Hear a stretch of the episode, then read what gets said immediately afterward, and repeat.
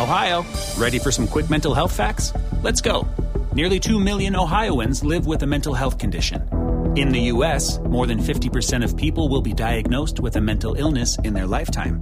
Depression is a leading cause of disability worldwide. So, why are some of us still stigmatizing people living with a mental health condition when we know all of this? Let's listen to the facts and beat the stigma. Ohio, challenge what you know about mental health at beatthestigma.org.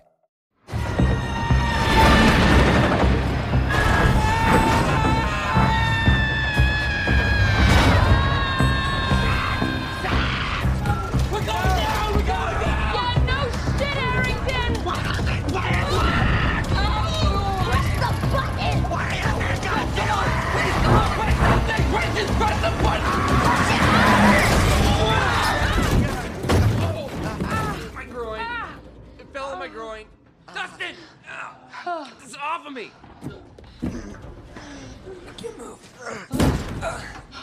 Is everyone okay? Yeah, I'm great now that I know the Russians can't design elevators! I think we've clearly established that those buttons don't work. They're buttons. They have to do Yeah, something. if we had a key card. What? It's an electronic lock.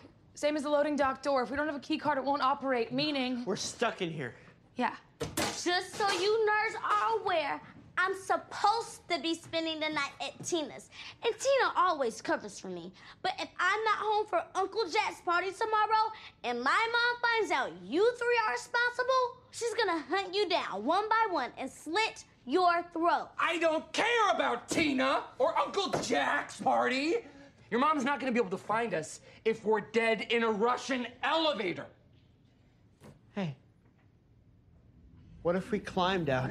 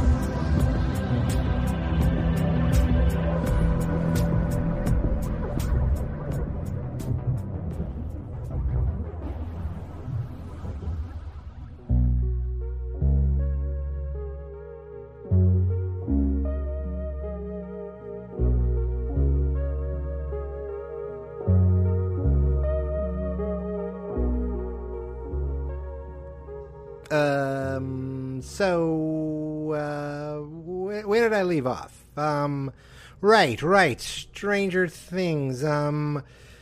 Oh boy, what do you say? What do you even say? Hello there, folks, and welcome to Stranger Danger, a Stranger Things podcast that I've just resurrected from the dead. If um, you've been listening to the show for a while now, you will notice that it ended abruptly with a an episode um, in the third season, episode four, the sauna test, and then nothing happened.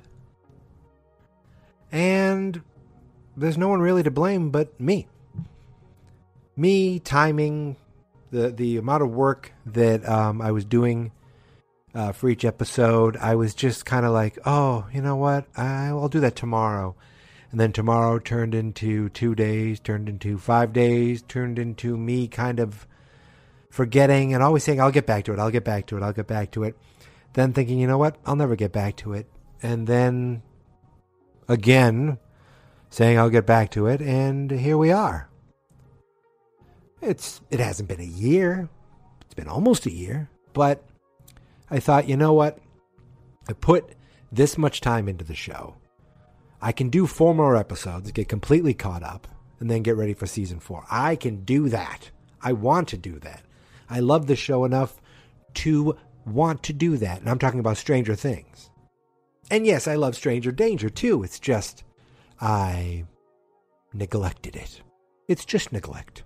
There's nothing else I could say about it except that. But here I am, and I want to thank you. Thank you so much for listening, subscribing, downloading, sticking with me. If you're listening to this for the first time, if you're new, if you just subscribed, then you're like, what the hell is he talking about? Don't worry about it. Ladies and gentlemen, this is Stranger Danger, a Stranger Things podcast, and today I'm going to be talking about season three, episode five of Stranger Things, The Flayed. But before I get into today's episode, let's take a moment to hear from today's sponsor.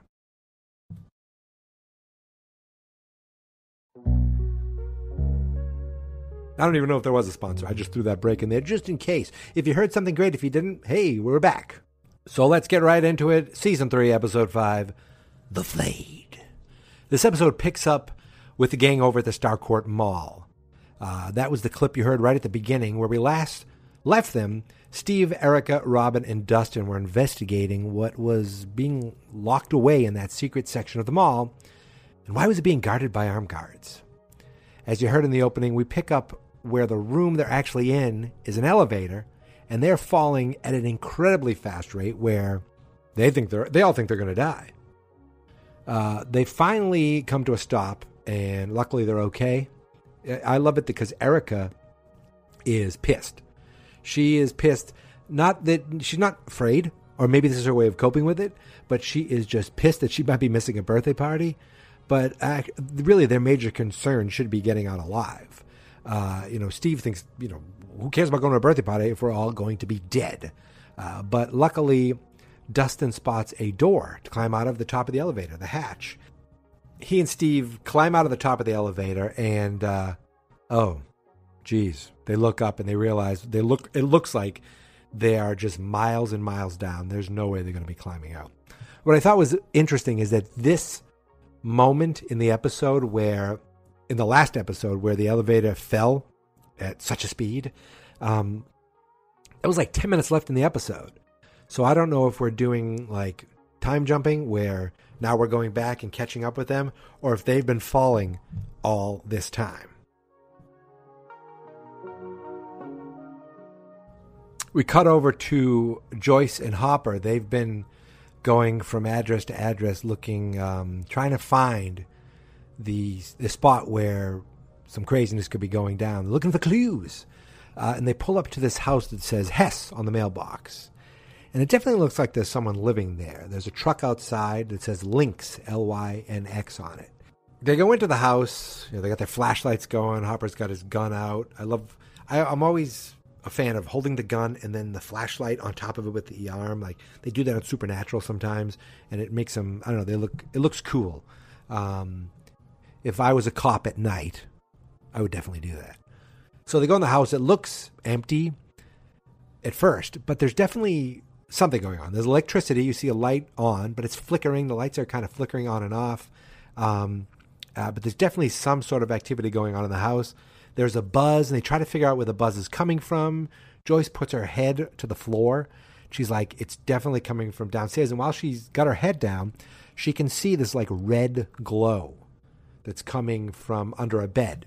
It's a bed with a vent. What kind of bed has a vent? So uh, they actually lift it up, and you see that it's not just a bed, it's a door. And the bed leads to some sort of hidden basement. There's a stairway, uh, and there's definitely something strange going on down there. Meanwhile, outside on the Hess driveway, we see a motorcycle pull up, and we know it is that bad Russian dude. We're pretty sure it's that bad Russian dude, right? uh, that Hopper had a run in previously. He seems to have tracked them down. Back in the basement, Joyce and Hopper, they've stumbled upon something. It looks like a lab, all kinds of machines going on, and they stumble upon these two guys working on something, and they're both speaking Russian. Hopper yells at them to put his hand, their hands in the air. Uh, he's from the Hawkins Police Department. And they just started talking to him in Russian, and he's yelling at them to speak English. Meanwhile, they hear footsteps upstairs someone upstairs. They know that the scary Russian guys found them. So he comes downstairs and he's looking around. He's worried. He's got himself a machine gun. And he doesn't see anybody, doesn't see anything. All of a sudden, he hears some sort of muffled voice. Don't move! Drop the gun. Drop it! You understand what I'm saying, big guy? Drop the weapon! Or what? You going to shoot? Good. So you do understand what I'm saying, huh? And yeah, you don't put that thing away, I'm gonna blow some daylight into that thick skull of yours. No. You won't do that. Why's that? Because you're a policeman. Policemen have rules. Oh, yeah. Gonna test that theory. I'm gonna count to three. One, two,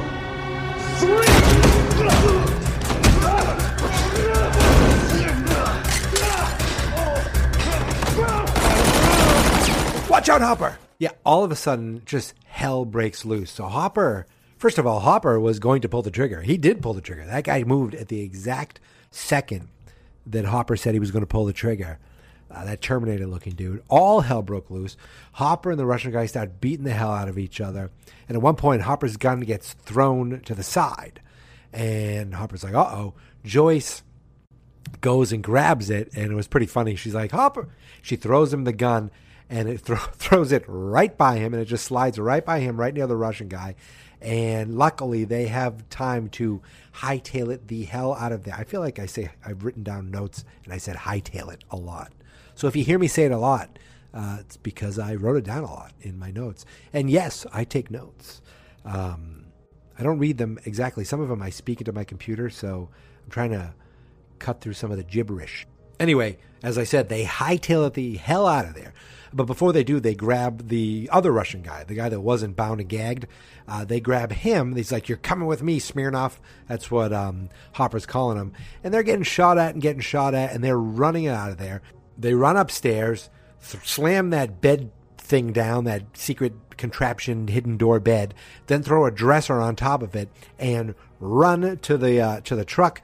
Get in the back. They get Joyce to start driving. They're like, "Come on, Joyce, drive, drive!" And the Russian guy's like sl- slamming himself against the door, slamming himself against the door. Finally, smashes his way out of the door, gets out of the gets out of the house, and starts starts nailing them with the machine gun, firing at them as they're driving away. Glass breaking, gunshots into the car. ORV, bullet holes. That's from. Uh, I'm not even going to tell you what that's from. If you don't know it, you should. Uh, and but luckily, they escaped. Uh, and then the Terminator guy just kind of stands there, and Hopper says to um, to Joyce, "Still think it's our government." And that's when the opening credits of the show roll.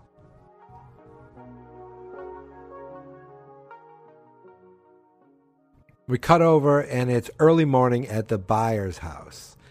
Uh, the phone is ringing, and Jonathan's asleep. He doesn't answer it. Uh, it stops for a moment, and then it just keeps ringing again. Finally, he gets up. Hello. Jonathan, Do you realize what time it is? listen to me, okay? It's 6 a.m. and uh, I had a late night with Fagan and the gang, so uh, I'm at the hospital with Driscoll. What? She's been sedated for a few hours, and the doctors are still running tests. Nancy, please tell me you're joking. It's not a joke. And yes, I know I'm insane and irrational and out of touch. But can you save your lecture because I really don't give a shit right now? I just. I need you to put me on the phone with your brother. What? Jonathan, please. Uh, he's not even here. Where is he? Is he safe? Why wouldn't he be safe? Nancy? Why wouldn't he be safe? You could see that Nancy is starting to put two and two together, and she's starting to realize that what is happening to Mrs. Driscoll is reminiscent to what was happening to Will. And now it's pretty important that they find Will and make sure Will is okay. We cut back over to the woods. Hopper, Joyce, and the Russian fella, they broke down because they got shot a lot.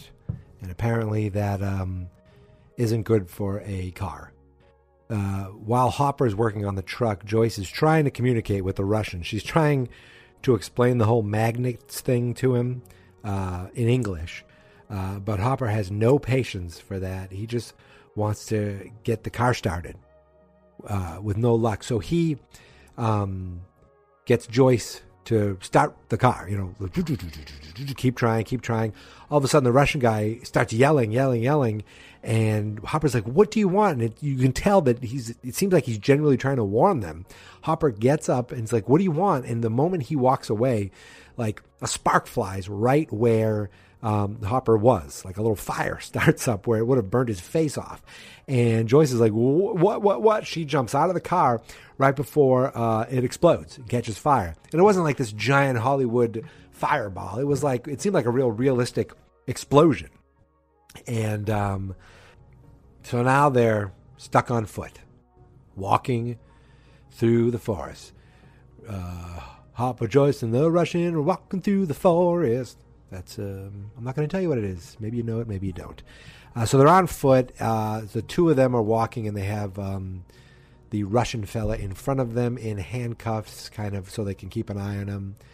And Hopper and Joyce are talking about Hopper's friend in Illinois uh, that he wants to get to, but Joyce is wondering if there's anyone at all in Indiana who can speak Russian, because there's no way they're going to be getting to this guy without a car. All of a sudden, while they're all talking, uh, they everyone starts fading away. First, Joyce, the Russian guy, and all of a sudden, all we see is Hopper walking in complete darkness. He's in the void. Now he doesn't realize he's in the void because he what we're actually seeing uh, is through Eleven's eyes. She's using her powers to find where Hopper is. I found him. Where is he? Woods. Woods? It's with Will's mom. My, my mom? What are they doing? Illinois. They're going to Illinois. Mike, breakfast! Not now, Mom! Illinois? Illinois, like the state? The state of Illinois? I- Illinois. So after they find out where Joyce and Hopper is, um, Max goes in the bathroom with Eleven and helps her with her bloody nose. And you could see she almost has a look of guilt on her face when she looks at Eleven's uh, strang- strangulation, whatever, str- strangulation um, from being strangled by Billy. Uh, but it really wasn't Billy, you know, Billy was possessed. Uh, but you could see a little bit about, um, you could, I don't know, it just seemed like to me that Max seemed a little um, guilty in a way, almost like she felt bad. But, it, and I could be just completely playing into this, but she asked her about the, the marks, um, and she's like, does it hurt? And Eleven's like, only when I talk. Meanwhile, outside the bathroom, Will and Lucas and Mike, mostly Mike, are trying to um, trying to figure out what the hell is going on. Something's not right. I can't get Hopper off my back all summer. Now all of a sudden he's hiking with Will's mom to Illinois, and Dustin's MIA too? I mean, this can't be a coincidence. What does it matter? The bottom line is, they're not here. It's up to us. Up to us to do what exactly? Find Billy and stop him. Okay, yeah, that's a really nice sentiment, but even if Elle could find him again, and that's a pretty big if, then what? We burn the shit out of him and make sure he doesn't escape this time. Okay, then what? Then we win. No, see, that's the problem. We don't. We don't win. We got the mind flayer out of Will before and he just came right back. We don't just have to stop Billy, we have to stop the mind flayer. How in the hell do we do that? I don't know. Maybe Elle does. What are they still doing in there? I don't know. Girls just like hanging out in bathrooms. Why? Um, I don't know. They're conspiring against me. That's what you're concerned about right now? It's not my main concern, it's just a sub concern. I thought it was already over. It's not over, okay? We're just taking a break. She said she dumped her ass. That doesn't sound like a break. It wasn't. You guys do realize we can still hear everything you're saying, right? Conspiring. I told you. They're conspiring. Not now, Mom! I love the like three teenage boys trying to figure out like they're they're doing a couple things. They're trying to figure out what's going on with uh, some of the adults. They're trying to figure out what to do with a monster, and they're also trying to figure out girls all at the same time. And then all of a sudden, there is a knock at the door uh, of the basement door. Mike's like, "Not now, mom," but it isn't his mom. It's Nancy and Jonathan. And I have to tell you, I love it when groups that are separate start coming together. I've said, I'm sure I've said this before in this show, but when there are separate pockets of groups that are doing kind of their own adventure, but are part of the bigger adventure. When those groups finally connect, um, I love it.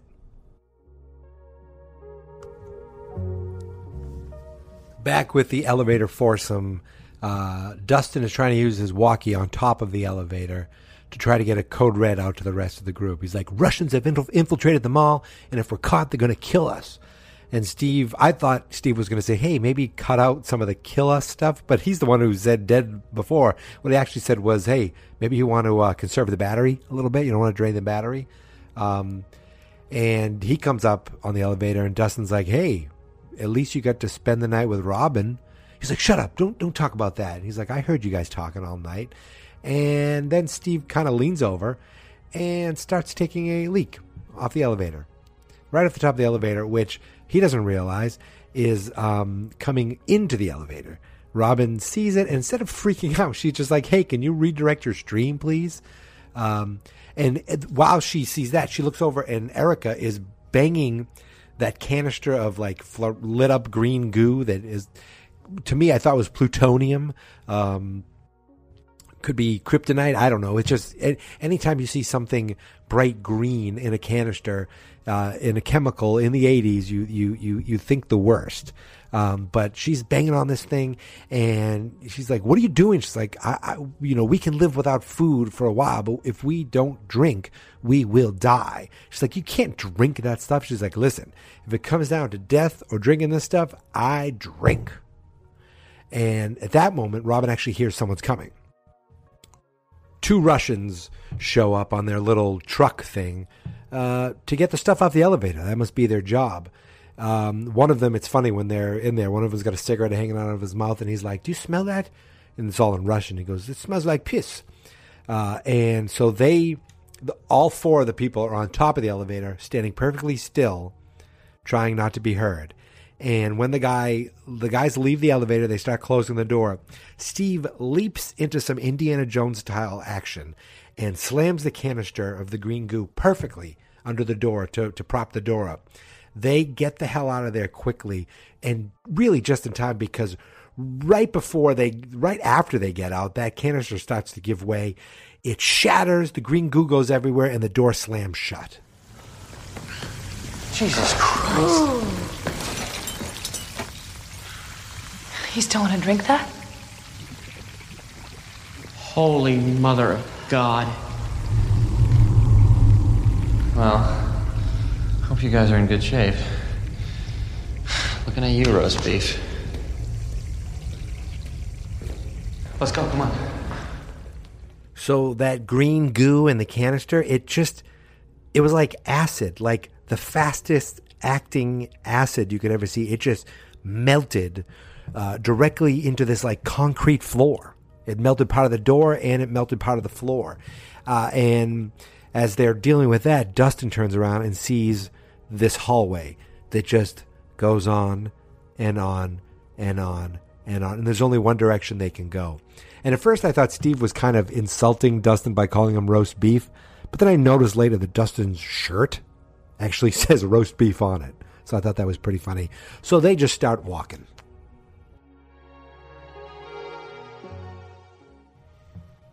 back in the Byers' basement, Nancy is explaining to all of them what happened to Mrs. Driscoll and how it was the same thing that happened to Will.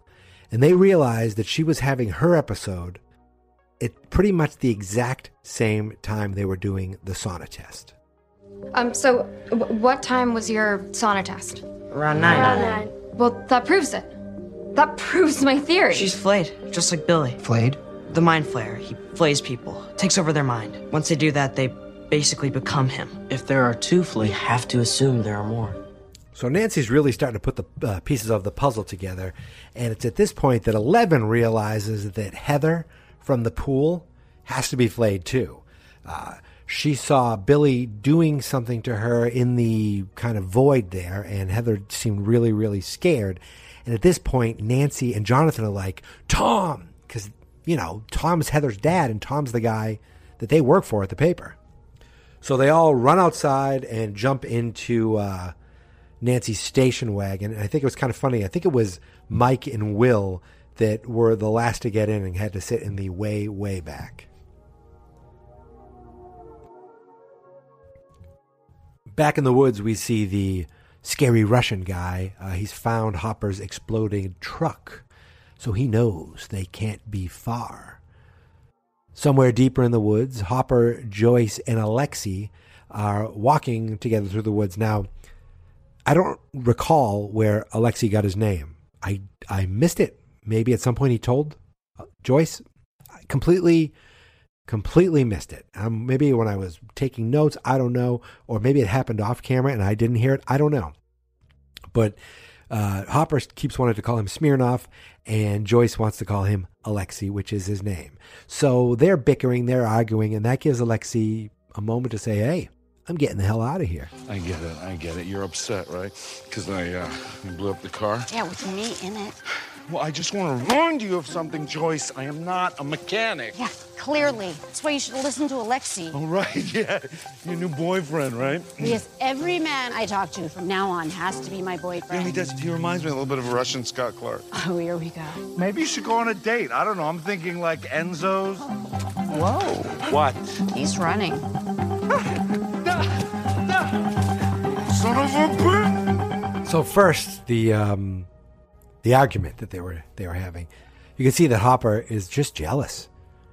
He's jealous that Joyce. Uh, I, I think he's mad because Joyce stood him up, and he's jealous of the time that she was with Mister Clark during uh, the time when she was supposed to be with him. Uh, but that gave Alexei time to run off. But it's funny that he didn't. I thought, did he come to a cliff or something like that? No, he ran off, and they ended up catching him uh, right as he found civilization in the in the uh, form of a 7-Eleven. And it it didn't seem like he was trying to. I don't know. It almost seemed like he was happy for all of them that he found it. He stopped. He's like, he said something. I don't know what it was. And there's 7-Eleven.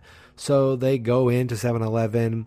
He's in handcuffs, and um, it's just funny visually. Uh, they get a um, Hopper gets a carton of cigarettes, some beef jerky, and some new Coke. If you don't know what new Coke is, um, you everyone must know what new Coke is now, especially people of Stranger Things fans when they knew that they were uh, going to be releasing new Coke in time for season three. Uh, if you know, if you remember Coca Cola Classic, do they still call it Coca Cola Classic? Um, well, Coke Classic was the original Coke flavor. Then Coke decided to change their formula into New Coke, and um, turns out nobody liked it. So they returned to the classic Coca Cola taste in Coca Cola Classic, uh, which sold, uh, made sales go through the roof. It makes you think: Did they do this whole thing just to, uh, just to bring back Coca Cola Classic and make it huge again? But that's neither here nor there. New Coke just has that feel of the '80s.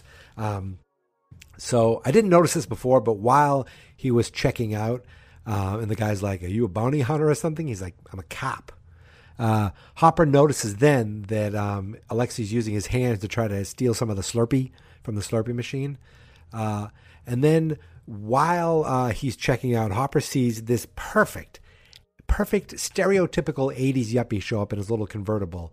And Joyce, so Joyce is outside the little mini mart uh, calling the Wheelers to find out how Will's doing. And she's like, oh, they're all at the movies. So he thinks they're at the movie. Um, so Mrs. Wheeler thinks they're at the movies. Mrs. Byer thinks they're at the movies. Now that means they can go off and do whatever they want. That's how kids are in the 80s. You've got one fa- family believing one thing, one family believing the same thing. Or sometimes you'd say, we're staying over this person's house. Another person said, we're staying over this person's house. And then you, you, you, you, finagle, you finagle ways to get out and do whatever you want. But while this is going on, they're covered. They think they're all at the movies. Hopper is leading Alexei out to the car. He's still in handcuffs, but now he has a Slurpee to enjoy, which I thought was pretty funny. So Hopper saw that he liked it, took care of him, got him a Slurpee, and they walk right up to that yuppie's car and just get in like they're going to take it. All right, all right. Hop in. Come on, get in. Hey! Hey! You hey! You hey! This is a police emergency, all right? I need to commandeer your vehicle. What? As, as long as there's a. What is your name, sir? Todd? Todd? Yeah. Todd. Todd. Todd. Listen to me. That man in there I know he doesn't look it, but he is one of the most dangerous men in the world. He's uh, murdered many children. What? Yeah, he's a true psychopath. I tracked him over two state lines. What's going on? Ah, Detective Byers. Uh, this is Todd. He's agreed to lend us his vehicle to transport our dangerous criminal. Oh, yes, he ve- very dangerous uh, uh, forger. or- Yeah. Uh, child murderer. Child murderer. We should really get going. Hey, how do I get my card back? You just call the station. What station? Ooh, I like the sound of that, Todd. Hey, what station?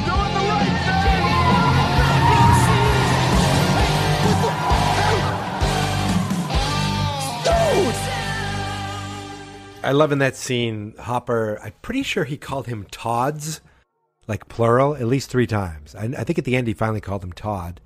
Um, and what I don't understand is what, like, how could Todd fall for that, even though we know he actually is from a police department and they can't be far, so it has to be, you know, a Hawkins Police Department. You could have said that. Um, but instead, he just kind of did really bad improv um, with Joyce. And you got this dangerous child murderer there who looks like he's just drinking a Slurpee and just has a sweet little look on his face, which I thought was pretty funny. Uh, but the highlight of that was him calling him Todd's, I think, two or three times. But hey, now they have a way to get to Illinois. Back over at the mall, the Starcourt Four, Dustin, Erica, Robin, and Steve, have been walking and walking and walking down that long hallway. Dustin thinks that the place is actually a, a quite the feat of engineering. And Steve is like, is, what are you talking about? This is completely a fire hazard. There's only one way in, one way out. There's, there's no exits. And Robin figures that it is uh, never meant to be walked. Uh, and actually, her and Dustin seemed to get along because she was, she kind of, um, she seems to talk geeky stuff. She seems to know comic book stuff, which I thought was was uh, pretty funny. Um, and they were trying to figure, with all this stuff going on, something has to be being built. Maybe it's a nuclear weapon or some kind, something nuclear. And Robin is like, "Yeah, but Hawkins, Indiana. Why Hawkins?" And it's at this point the girls keep walking, and that's when the guys stop and uh, look at each other, and they're like, "Hmm." I mean, Hawkins. Seriously, of all places. At the very best, we're a toilet stop on your way to Disneyland, but maybe that's it. Maybe it's our very. Do you think the Russians know about the? They could. So it's connected? Maybe. How? I don't know, but it's possible. I'm sorry, is there something you two would like to share with the class? You know, I forgot with everything going on that not everybody, not all the kids know about the Demogorgon, the Mind Flayer, uh, the the Upside Down, or the Gate. You know, they're the um, Robin and Erica have no idea about any of that stuff, and you know, Steve and Dustin are like, hmm. but before they have a chance to. Um, tell them anything else, all of a sudden the walkie-talkie starts picking up Russian, and they translate it. Uh, it's that a trip to China would be nice if you tread lightly, which is the code, and they know that if they can get the code, the code needs to be sent up to the mall. That means they're getting close. They're getting a signal. They must be getting close to uh, civilization.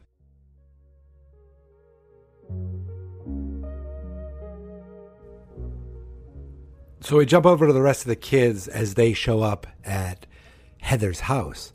They ring the doorbell a couple times, but nobody answers.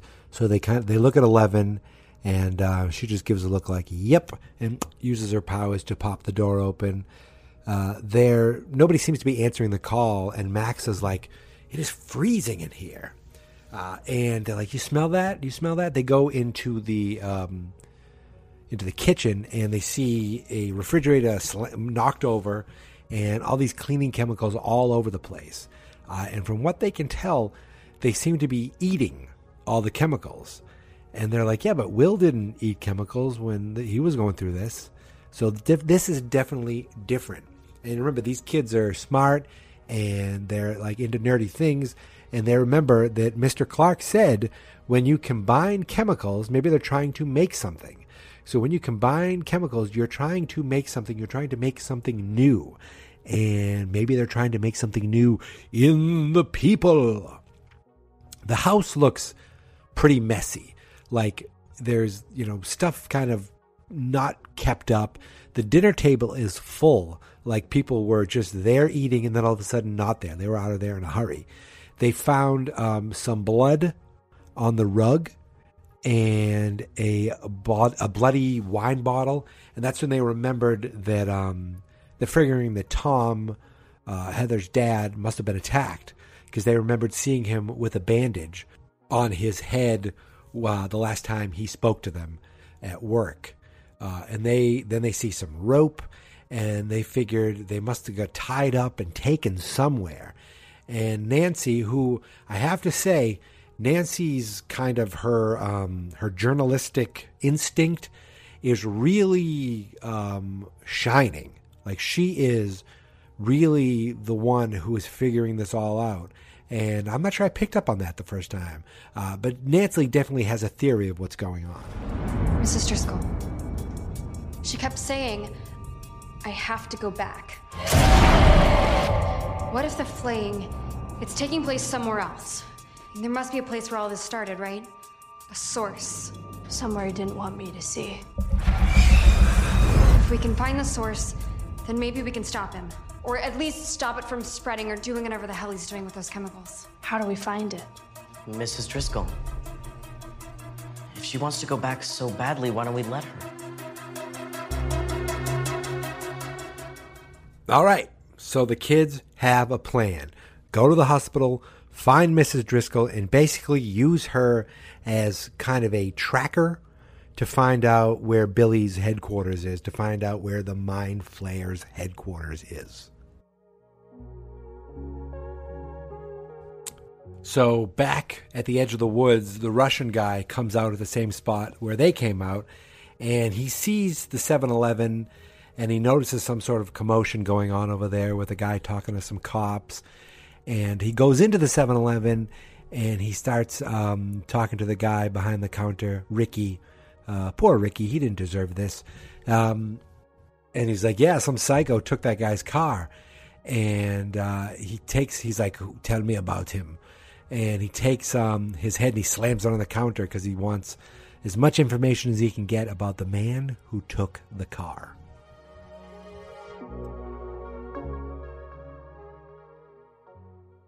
Speaking of that man who took the car, we cut over to Hopper, Joyce, and Alexei as they pull into Murray Bauman's place. Everybody loves Murray, right?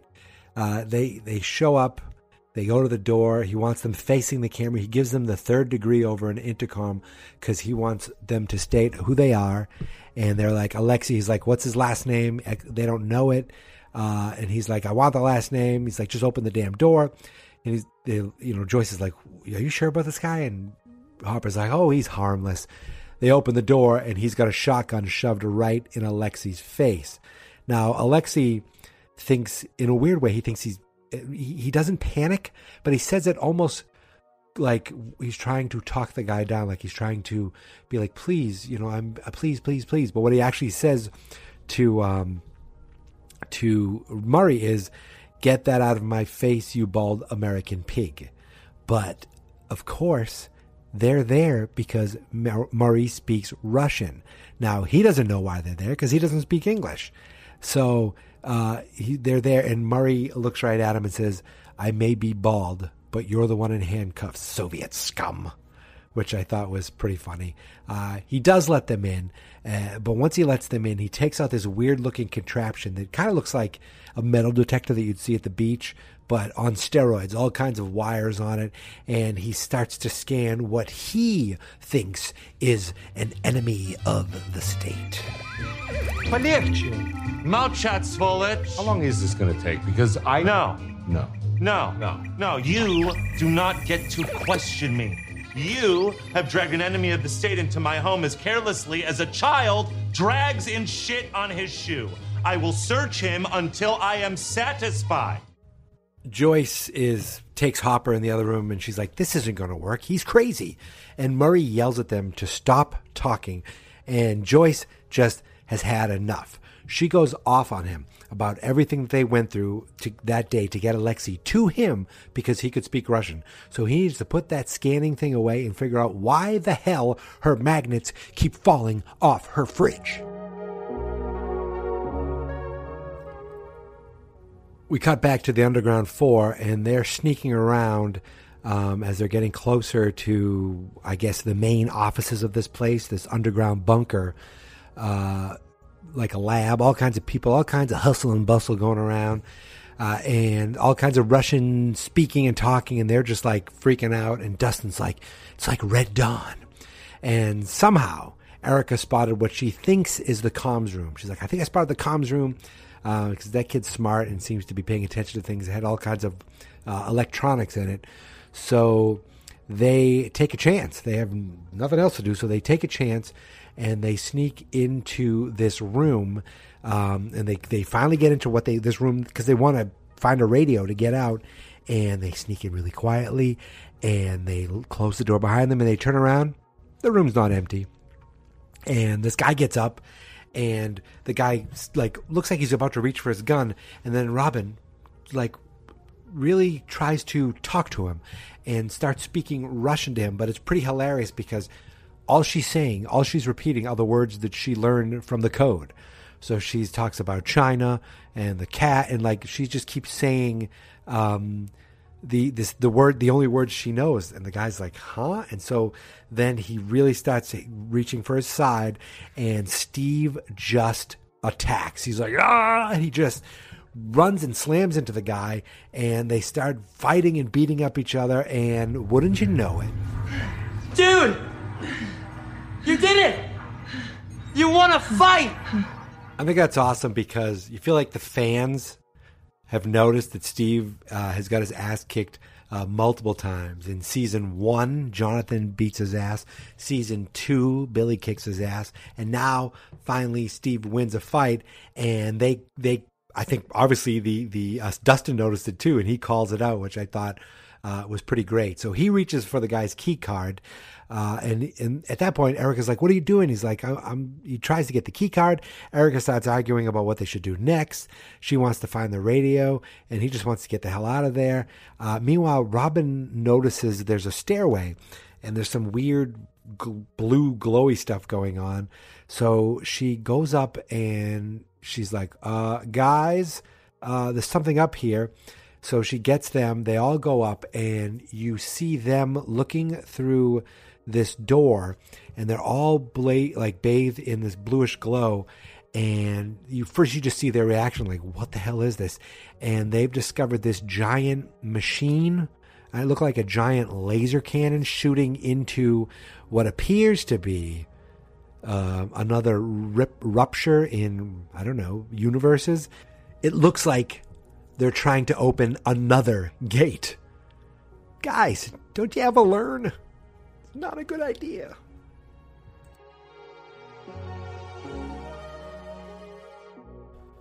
So we jump over to what I believe is the last set piece of this episode the hospital. Uh, the gang is all there to try to go see Mrs. Driscoll. They try to sneak past the nurse uh, at the front desk. She's like, what, are you? Who are you? What is all this?" They go, "This is my family." And Lucas is like, "Extended." Uh, which I thought was pretty funny. And she's like, nope, only two visitors allowed. So looks like it's just going to be Nancy and Jonathan heading up alone. Uh, in the elevator, they had a few moments to talk about kind of their fight, their disagreement, and they had a chance to make up. Uh, and Jonathan, of course, admitted he was completely wrong.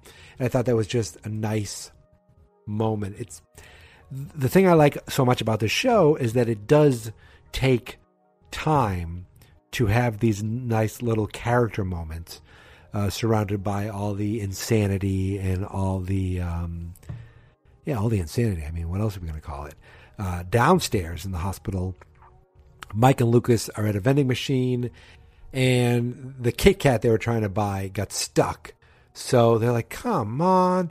And all of a sudden, boom, all the candy pops off, and Eleven uses her powers to, to give them a bunch of stuff. And Lucas is like, okay, okay. She thinks that's Eleven's way of um, giving an olive branch to Mike. Like maybe she does want to um, talk with him or does want to be friendly with him.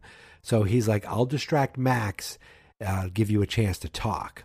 Now, back upstairs, um, things are eerily quiet.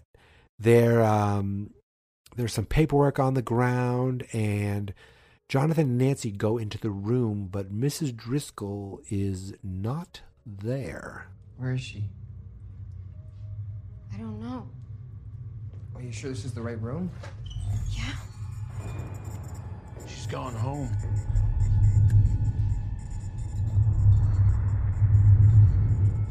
We were hoping you might come back.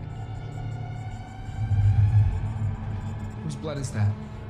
Tom, whatever you've done, it's not you. He's making you do this.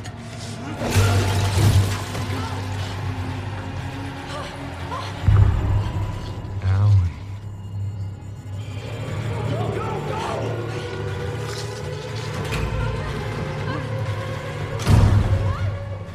For the remainder of this episode, I'm going to refer to Jake Busey's character as Jake Busey because I do not remember his character's name.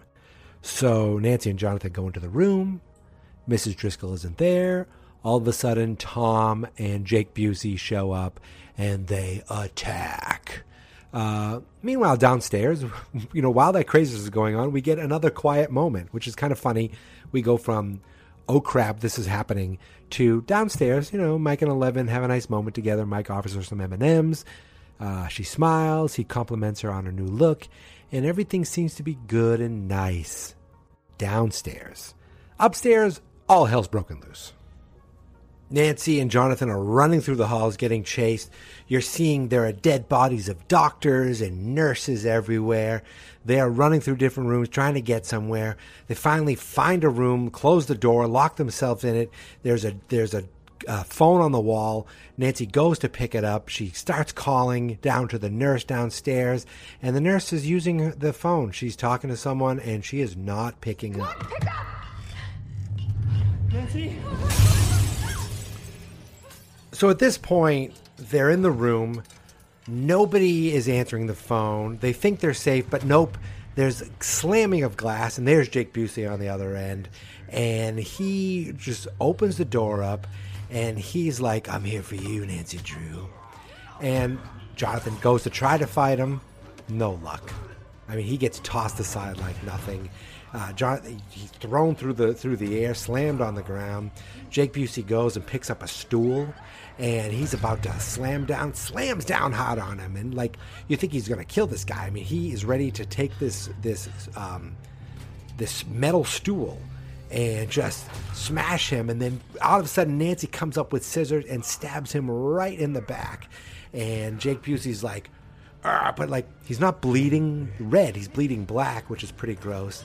All of a sudden, his head, all of a sudden, his face looks even puffier and puffier and he is just he looks he looks bad i'm going to say this so she starts coming she starts running out he avoids jonathan altogether and just comes straight for nancy really slow too he's just kind of scarily walking nancy nancy she grabs a fire extinguisher because nancy is brilliant in this episode she does everything right um, at this point i love this is like play by play uh, Jonathan's about to stand up from the use the stool to stand up, and it gets kicked out from under him. And who's there? It's Tom. Tom kicks kicks the stool out from under him. Now he's there to kick ass. So we got Tom beating the crap out of Jonathan. We got Jake Busey stalking um, Nancy. You know, he's like it. It's like two different things. He's going in really slow and he's like, "I'm gonna, uh, I'm gonna kill you. I'm coming for you, Nancy Drew." He looks behind a curtain, nothing. Looks behind another curtain, nothing. And meanwhile, Jonathan is just getting destroyed. Tom throws him across the room. Um, Now, of course, he throws him right near the scissors. Jake Busey still can't find um, uh, Nancy. Oh, Tom takes Jonathan, takes the scissors, and smashes Jonathan's head into the ground. Meanwhile, Jake Busey still playing a creepy version of Marco Polo. Marco.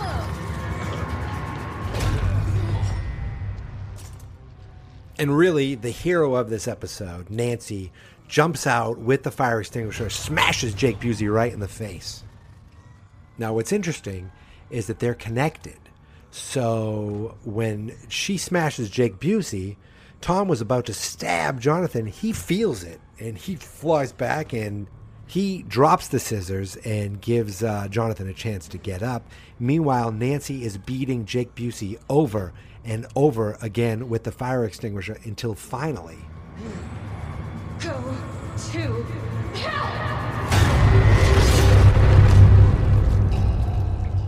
in perfect synchronicity, uh, Nancy smashes Jake Busey one final time, crushing his face.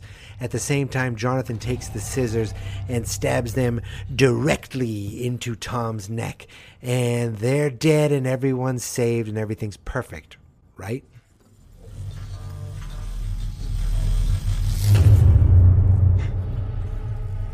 Wrong. You see, now the lights really start to flicker. Uh, and to the point where downstairs, you know, uh, Max and Lucas are talking about one thing, and Mike and Eleven are talking about something else, but it's Will who notices what the hell's going on. Will f- notices the flickering and knows that something is up here. This is when it gets weird, gross, very strange, and very awesome. Uh, so Jake Busey and Tom just start they start shaking, shaking, shaking, and they start kind of melting, disintegrating, turning into um, uh, formerly human goo, I guess you could say. And not just goo, but traveling goo. It reminded me of the time the rat died in the Driscoll basement. So the Jake Busey goo, starts seeping out and traveling down the hall. The Tom goo starts seeping out and traveling down the hall, and they're traveling towards each other slowly. And Nancy's following the Jake Busey goo, and Tom and Jonathan's looking out at the Tom goo, and it's like, and it's like they're slowly traveling towards each other. They seem to be all of a sudden meeting, joining, creating something becoming larger and larger. And on one end, Nancy sees it. On another end, Jonathan sees it. And all of a sudden, things get dark and quiet.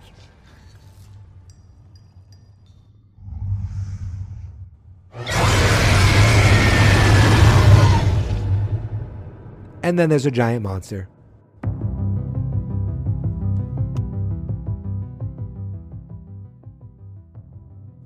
And that's how it ends. That's how chapter 5 of season 3, The Flayed, comes to an end.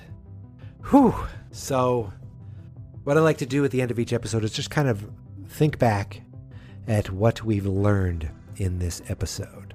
So, first of all, we know for sure that Russians are involved. Somehow, this Russian, um, this bad Russian, uh, is also involved with the mayor of the town. We, we've seen him uh, previously. And now he's after Hopper and Joyce because Hopper and Joyce seem to be on the trail of what's really going on with the Russians.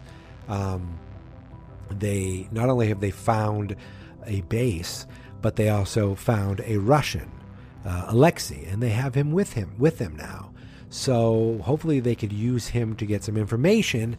It took a while for them to get there. They had to uh, have an exploding car. Then they had to stop for some new coke and commandeer uh, some yuppie's car.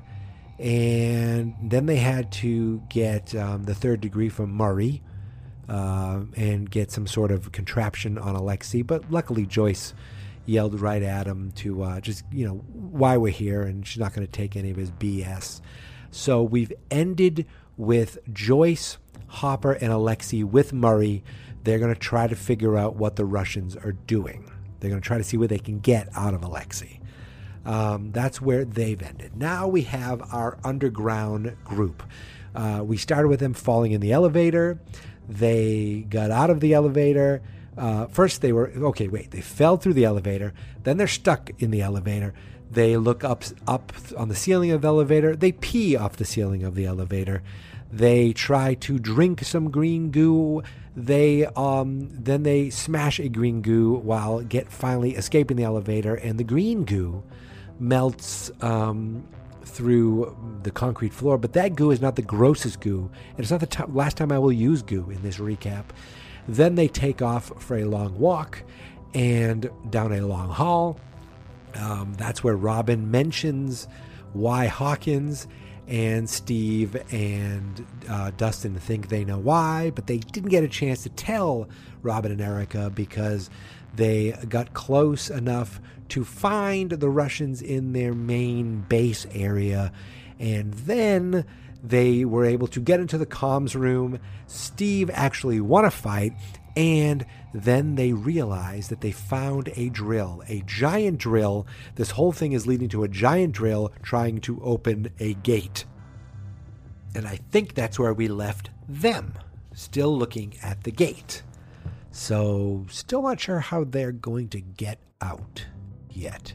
And then we have our other group of one, two, three, four, five, six, seven uh, that finally get together. So it starts with Nancy and Jonathan reconnecting over the phone because Nancy figured out everything going on. Um, Jonathan apologizes to her. They need to find Will, so they go over to the Byers' house where they see Max, Lucas, Mike, and Will, and that's where they put together the connection that Mrs. Driscoll was having her episode the same time that they were doing the sauna test. And they realize that if there are two, there may be others, and that's where Eleven thinks, well, I think that it could be um, Heather. So they go to Heather's house. They find there's definitely been some sort of struggle and some blood and some rope. So they think, well, maybe um, they took them someplace. And Nancy remembers that Mrs. Driscoll wanted to get back someplace, so they said, why don't we let her get back and we'll find them that way uh, because these young adventurers are not afraid to fight monsters. I would be uh, frightened. So then they um, head to the hospital where they go to find Mrs. Driscoll. Now, the nurse will only let the two of them upstairs. So, in that time, Jonathan and Nancy have a nice moment. Downstairs, Mike and Eleven seem to have made up. Um, but upstairs is where we start to see uh, all hell break loose because Mrs. Driscoll isn't there, but Tom and Jake Busey are there. And they've killed everyone up there. And they're trying to kill Nancy and Jonathan. But Nancy and Jonathan get the upper hand on them, smash their faces, stab their necks, and they're both dead. And now they turn into bags of goo that then melt and join each other.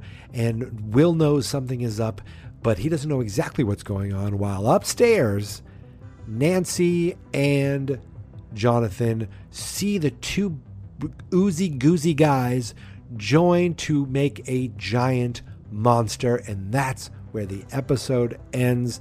I think I just did the complete recap um, uh, again but that was just kind of trying to figure out where we stand. So where we stand is they're in the hospital and they need to get the hell out of there. Uh, I think I think that's it. I think I've covered everything.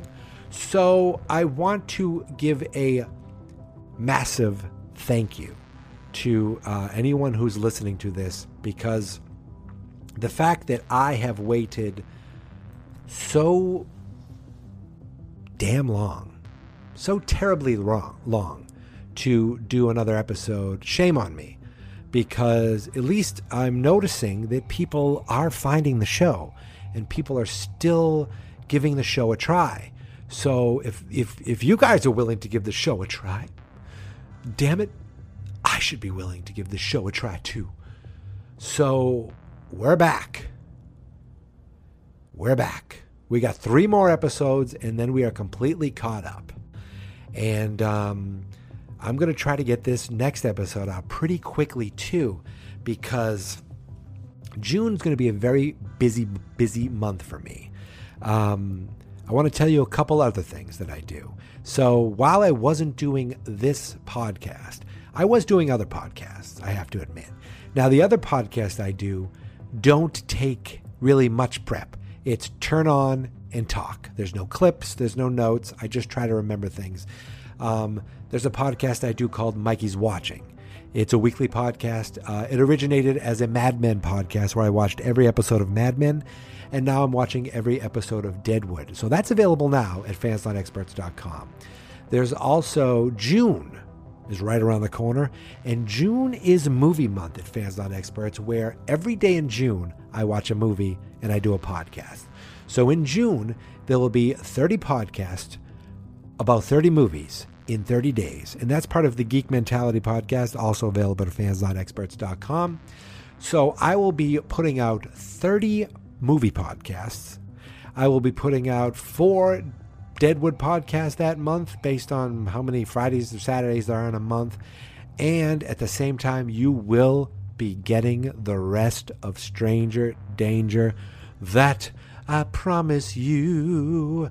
And uh, when have I ever uh, let you down before? Right, right, right. So I want to thank you very much. Now, listen, you can find me on Twitter. My Twitter handle is at Geek Mentality. That's the best way to find me. That's the best way to complain and tell me what I missed on the show and tell me what a crappy podcaster I am and how how um, how how bad it was for me to wait this long to do another show. But you know what? I'm the first one to say it. I'm projecting because I should be looking. Uh, I'm looking at myself in the mirror. Um, you know, th- that's who I started. I started with the man in the mirror. I'm asking him to find a way, but no message could be any clearer. If you want to give the world uh, a better chance, is that what it is? Take a look at yourself and make that change. Something like that. Um, yeah, now, the show has a Twitter account too that um, is very rarely used. It's at Stranger Dpod because that was the best I could come up with. So the Stranger Danger Podcast Twitter account is Stranger Dpod. You can find me on Twitter at Geek Mentality. And of course, everything that we do is available at the website fansnotexperts.com. And until next time, and there will be a next time, Thank you so much for listening, and beware the goo monster in the hospital.